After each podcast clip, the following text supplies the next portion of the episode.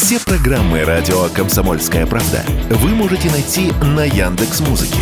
Ищите раздел вашей любимой передачи и подписывайтесь, чтобы не пропустить новый выпуск. Радио КП на Яндекс Музыке. Это удобно, просто и всегда интересно. Текущая численность населения нашей страны составляет более 146 миллионов человек, примерно на 550 тысяч меньше, чем год назад. 40 миллионов живут в Центральном федеральном округе, а примерно половина из этих 40 миллионов в Москве и Московской области. Последняя перепись населения России прошла в 2021 Каким образом Росстат рассчитывает актуальную численность, радио «Комсомольская правда» объяснил демограф Владимир Тимаков.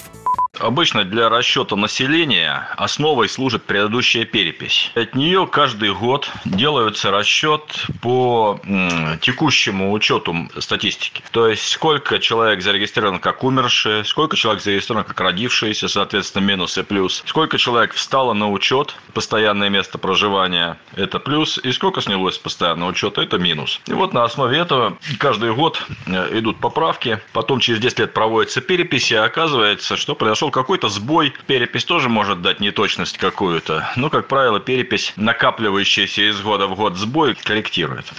Помимо Росстата, свои собственные подсчеты ведут и независимые эксперты-демографы. За основу берут альтернативные источники данных. Например, информацию от операторов сотовой связи. Мобильный сейчас практически у каждого россиянина есть. И эти данные сильно отличаются от росстатовских. Например, в подмосковном Одинцове, по данным Росстата, в 2020 году было 136 тысяч жителей. Сотовые операторы показывают другую цифру – более 200 тысяч. В дальнем Подмосковье, наоборот, у Росстата численность численность больше, у операторов меньше.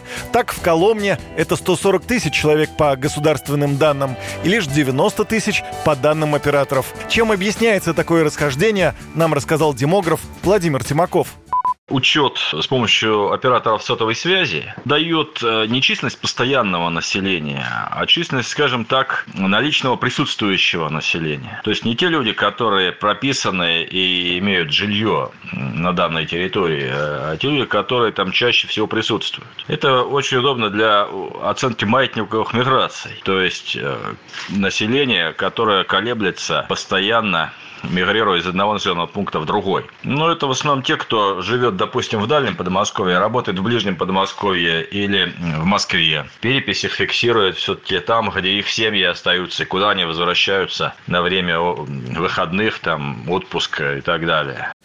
Кстати, по общей численности населения страны у независимых демографов имеются и вовсе поразительные цифры. Так некоторые эксперты считают официальную численность завышенной на показатели от 5 до 30 миллионов человек. Юрий Кораблев, Радио «Комсомольская правда».